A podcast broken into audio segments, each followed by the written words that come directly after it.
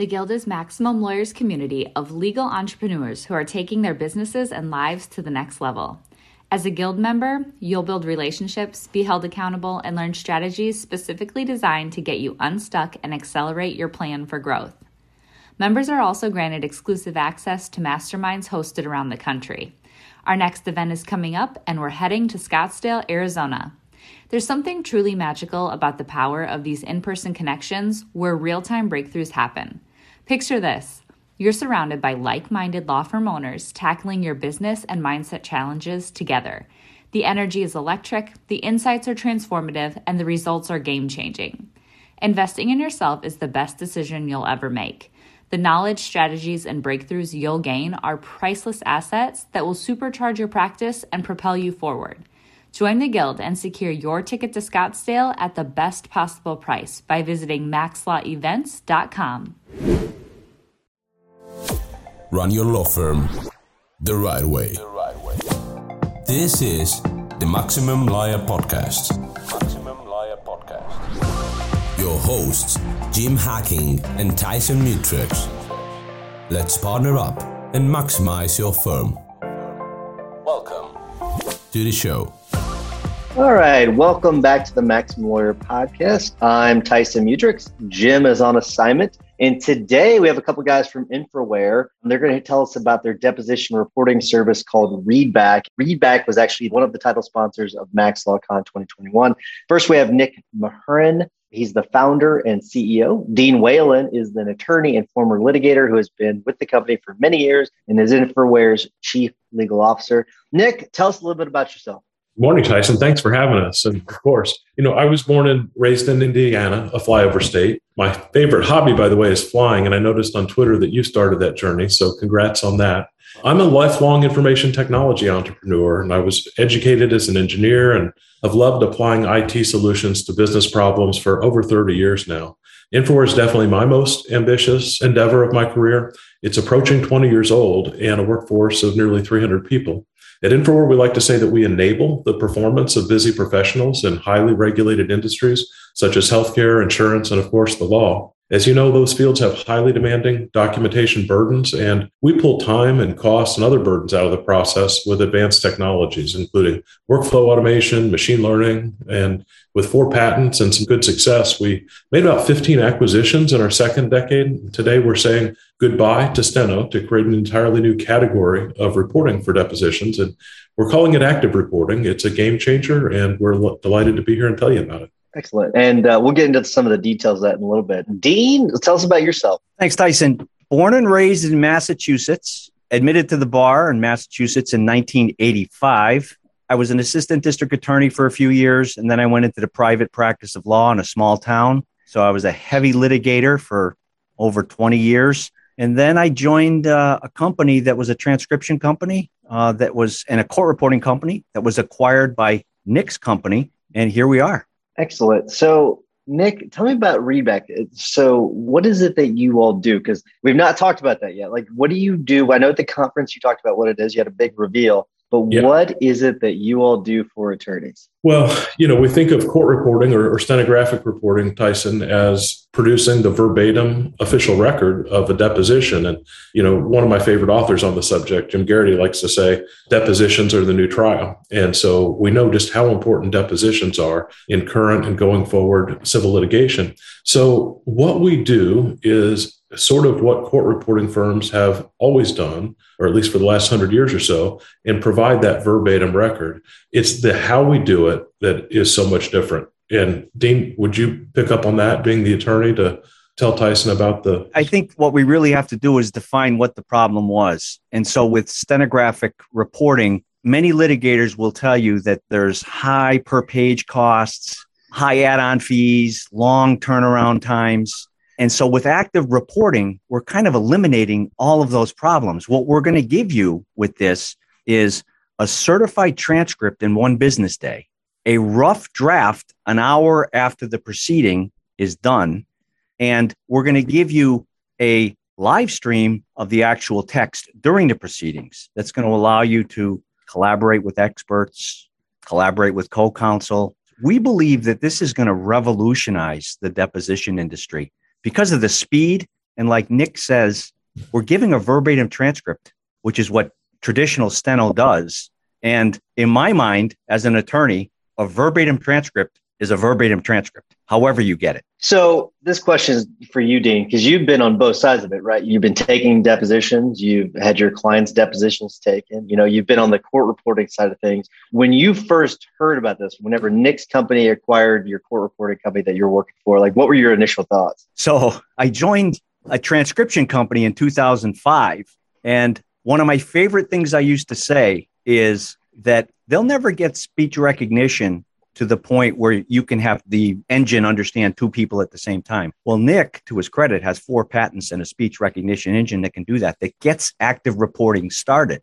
And then we use the uh, humans, transcriptionists, to actually produce the transcript. So my first reaction was, it's here, right? The technology to do this has arrived, and Nick Mahurin is the guy to bring it. So this is how we can create a new category. I was skeptical in 2005, and now it's 2021, and here we are. I will tell you, Nick, I've talked to other attorneys about this and they are skeptical, right? They're like, what does he have patents for? I was like, yeah, he's got patents for it. Like, listen, man, I'm going to let you answer, Nick, because I believe in you. I believe in you. But I, I know that there's attorneys that have their doubts. It's, Sure. Because they say, well, why don't I just put Otter up there? You know, like, why don't I do something like that? Oh, so answer sure. those doubters. Yeah, well, sure, of course. That's why we're excited about it because we're doing something meaningful. If you don't have any doubters, you probably weren't doing something revolutionary.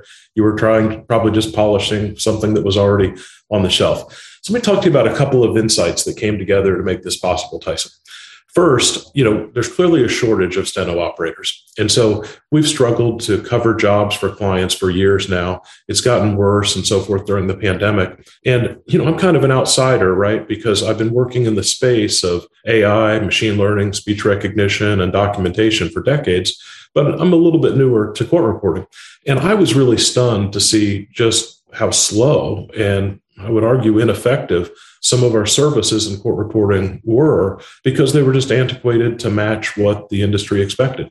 So what I was finding is I was looking at this and the insight was, well, it takes us two weeks a lot of the time to get a transcript to a taking attorney. Why does it take that long? Well, first of all, it's because so much work needs to be done. The steno is not effective enough to get an accurate enough record. So it takes this steno operator many, many hours outside the deposition room just to clean up the draft and so forth. And so that led me to think, well, wait a second, we've got to pay for that labor anyway. My healthcare customers, insurance customers, they expect stuff back in hours or a day at the most, not weeks. Uh, they'd never tolerate that. And so I thought, why couldn't we just stack multiple transcribers up and provide it during the proceeding? And in fact, I found that our premium customers, the ones with really deep pockets that cared a lot more about the quality and the experience they got than how much it cost, they would order real time reporting for us. Now, we can't provide it a lot because so few steno operators could even do it. But I was kind of like thinking, well, the technologies that we have available, along with the shift in the business model, where we stack people up during the deposition and we empower them with AI that we already have that required you know minimal adaptation to get this done could allow us to provide that real-time experience to all litigators, not ones that have twenty or thirty thousand dollars to spend in a week on a series of depositions, but ones that only have you know the conventional amount to spend. And I thought if we could make that available to to everybody, that would be really cool. And to Dean's credit, he helped me understand things like access to justice and the pace of justice and so forth that really resonate in the legal community to see how this would really help everybody benefit. So the tech insight was that we could set all these people up to edit the document simultaneously so we could provide the equivalent of real-time reporting. And then when we have a draft that's really good, there's no reason that we can't provide a rough within an hour. And when I say that, I, we haven't talked about rates yet, but we're going to use you know simple low flat rates and so we're not going to nickel and dime if you're not accustomed to ordering a rough because you don't want to pay extra for it but it would help a little you can have it anyway. And we're not going to charge extra to get you the uh, like an expedite fee to get you this certified transcript in a day. That's just going to be our standard operating model. So our best work all the time. Tyson, if I could jump Yeah. in on the on the access to justice piece, really critical. Uh, I'd like to underscore that.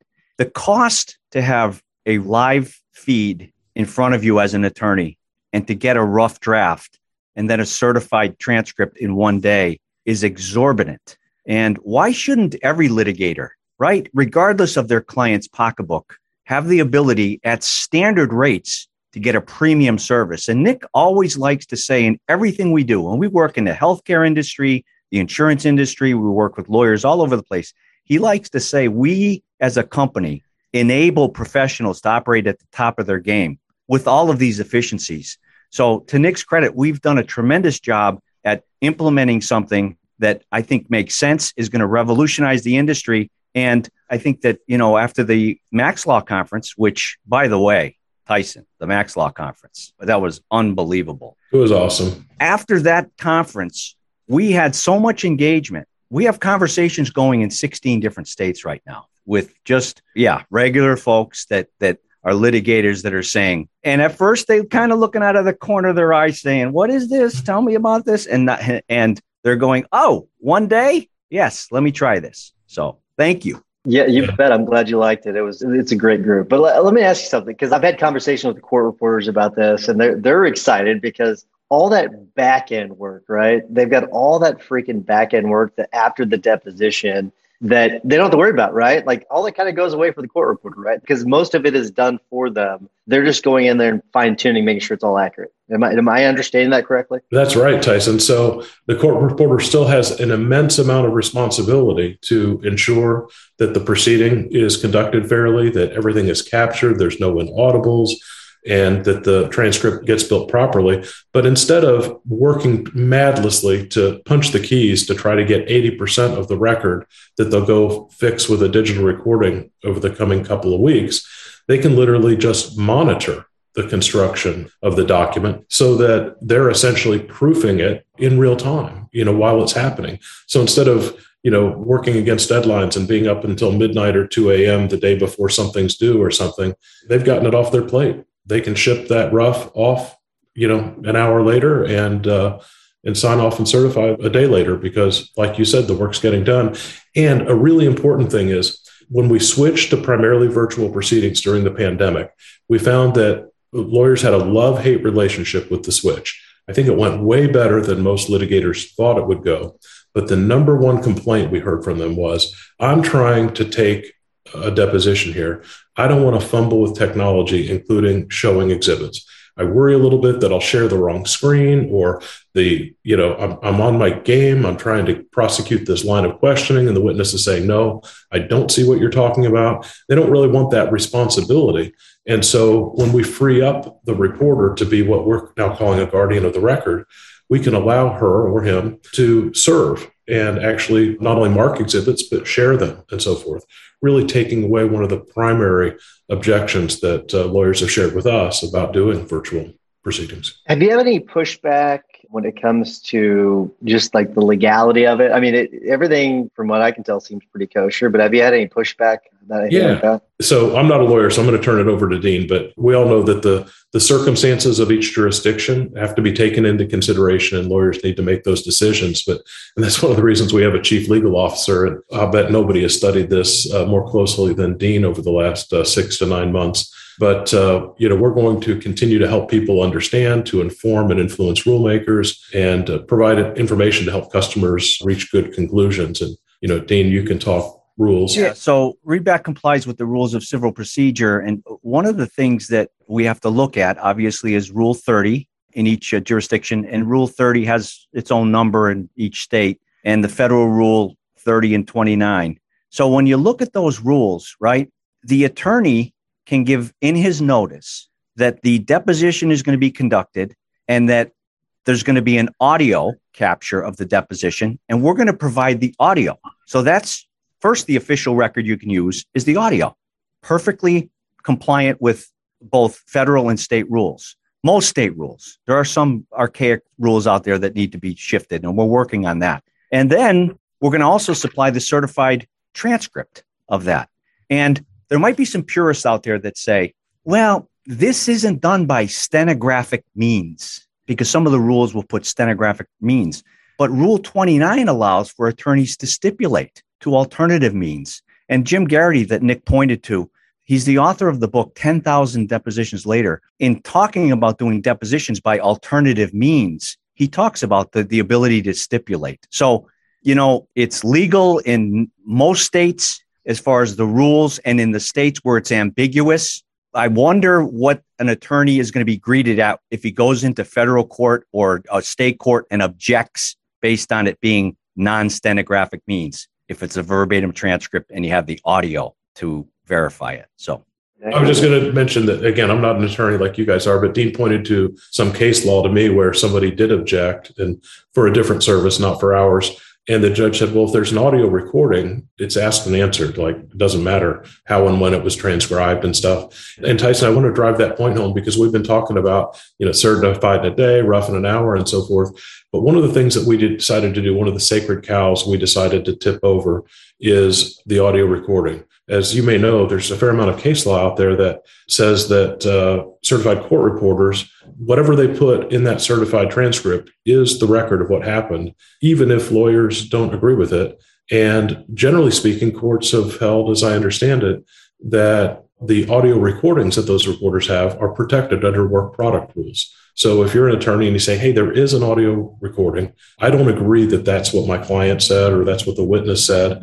Can we have the audio recorded? The courts have said no. We're just going to make it available. We figure what could be wrong with transparency on something so important. So the on, on the record recording is going to be delivered with the certified transcript and uh, just another sacred cow down. So tell me this is there going to be a court reporter there as well? So we're bifurcating essentially or separating the functions of the court reporter. Tyson as you conventionally thought of it there will be a person and just so we're clear and not mislabeling we're going to call that person a guardian of the record that will sort of officiate the proceeding just like a court reporter does and be responsible for the certification swearing of oaths the things that you're used to the difference is that person will not be burdened by pounding the keyboard and will be available to provide technical support, sharing of exhibits, and so forth.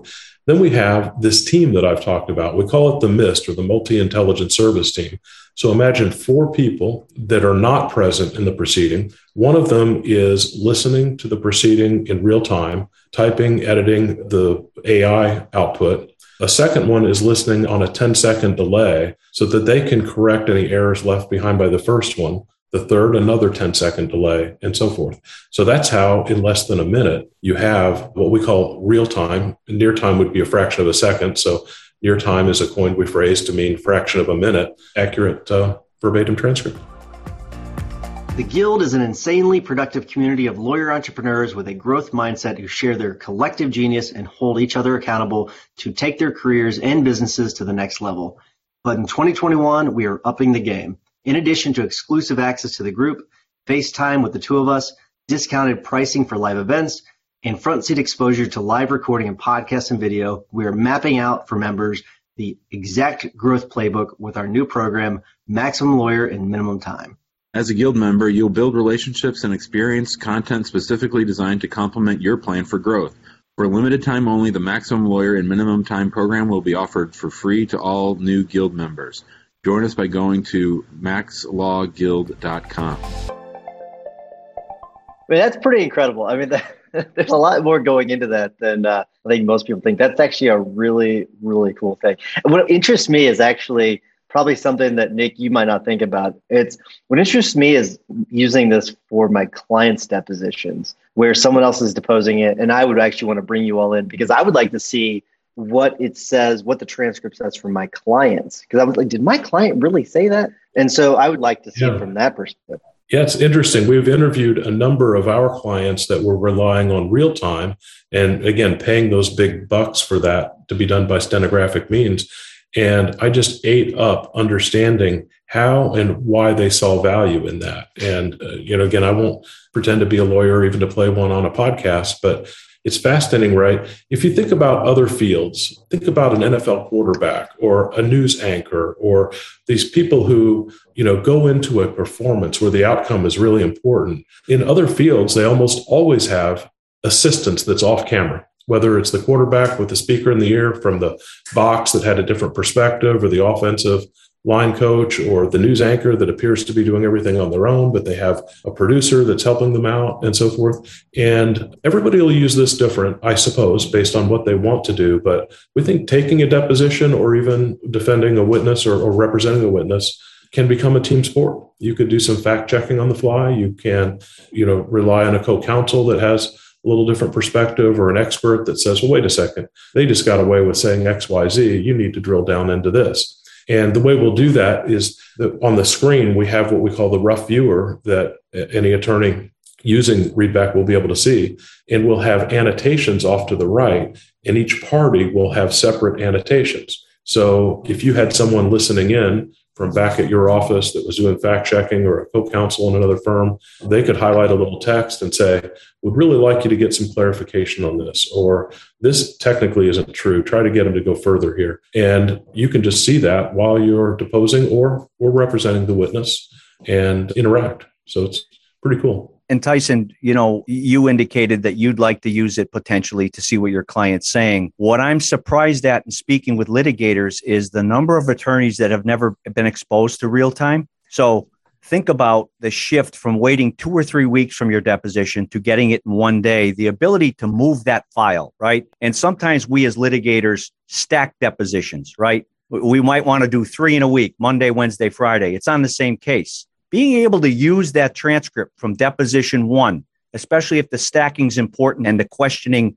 might change based on the answers, having the ability to review that, doing your deposition summaries, moving the files. We think that by speeding up the process, instead of the lawyer taking his file and putting it in the corner of his desk and then digging it out a month later when he gets the transcript or two weeks later, this is going to be able to contemporaneously move those files quicker. That's a good point. I, it's something I actually had not thought about. I mean, we'll stack, you know, multiple depositions on a day. It would be, be great just to be like, okay, let's look at this, you know, transcript that we have right now. You know, it's not the perfect transcript, but I can see, you know, what they said and I can use it for the next deposition that's in an hour. Um, yeah, I think that that would sure. be a lot of help too. Wait a second. Nick said this. Are you contradicting Nick? I've got it right here. You know? Yeah. So, Dean, let me ask you this: Is this something that's available now, or is this something that uh, we're going to have to wait for? Yes, yeah, so we're making it available to the Max Law conference people and anybody out there in Max Law that wants to call us. You know, readback.legal. They can contact us. Go on the website. They register. There's no fee or obligation. Register. Go in the site. Poke around. We got a library in there. We got discussions of compliance. Once they register, we're going to send them a welcoming email describing it some more, reach out to them and say, Would you like to see it? Would you like to try it? So, yes, it's available, but only to Max Law and our existing clients. Yeah, we're calling it an early access program, Tyson. And we're going to do this for between now and the end of the year or the first of 2022 to make sure that we scale in a disciplined way and focus primarily on the quality of the services that we're providing. Learn as much as we can from those early access customers and uh, then go to full market, a general release in early 2022. Very cool. All right, who wants the last word? I'll give you the last word. Oh, I like to say, just from the concept of starting a, a, conversation, even if rhetorical, once you learn about all these capabilities as a litigator, what will you do with active reporting? Are you asking me, or is that just a rhetorical question that you kind of for everybody for, out it's, there? It's for everybody listening because I think it's something to be figured out, right? If somebody shows you a new gadget with 12 bells and whistles, you may not be able to even figure that out in 10 minutes, right? I assume that some people will start by saying, hey, one day is better than two weeks, so give me that. And after they've done 10 depositions, they might be, well, maybe I will take a look at this near time text. I mean, I thought it might be distracting, but maybe I can learn something. Or I've learned from people in the community, whether it's the maximum lawyer community or people in the, the readback specific community that share best practices and say, let me tell you how this helps. So we're kind of excited about starting that conversation. Tyson, well, you know, I'm a lawyer. Even though he's my CEO, I'm not giving him the last word. so I just want to say, A, thank you for this opportunity to get out to your audience. Conference itself what I was impressed with, and I signed up as an attorney, and so I was in on virtually all of the speeches. There wasn't any discussion of substantive law. You didn't go there to learn how to do a case or a specific area of law. It was how to be a better person, how to be a better lawyer, how to operationalize your office and, and efficient. And the speakers you had, authentic, real, many of them had stories where they had bottomed out for this, that, or the other thing. And come out of the ashes and are doing great now tremendous. It kept it real, and I, I really appreciated being there. It, like I said, it's a really good group of people. It was one of those things where, you know, we were just so impressed by the speakers. It was such a cool event. For those of you that missed it, sorry, hope you can come next year, but it was it was really cool. And thank you all, by the way, for sponsoring it because it would not have been possible without you and our other sponsors. Uh, it, it was a tremendous amount of support because as you can tell, it was a big event. It was way bigger than what we'd ever done before. So we really needed the support from you all. So as one of our title sponsors, we could not have done it without you. So thank you so much for that as well. Thank you. All right. So re- if anyone's interested in Readback, go to readback.legal. There's actually app.readback.legal forward slash sign up. That's directly to the sign up in the, and we'll have that in the show notes. I also have it in the comment section in the Facebook group. Nick, Dean, thank you so much for coming on. I really, really appreciate it. Thank, Thank you. you. Tyson. Say hi to Jim. We'll yeah. do. See you, buddy. Okay. Bye bye. Thanks for listening to the Maximum Lawyer Podcast. Maximum Lawyer Podcast. To stay in contact with your host and to access more content, more content. go to MaximumLawyer.com. MaximumLawyer.com. Have a great week and catch you next time.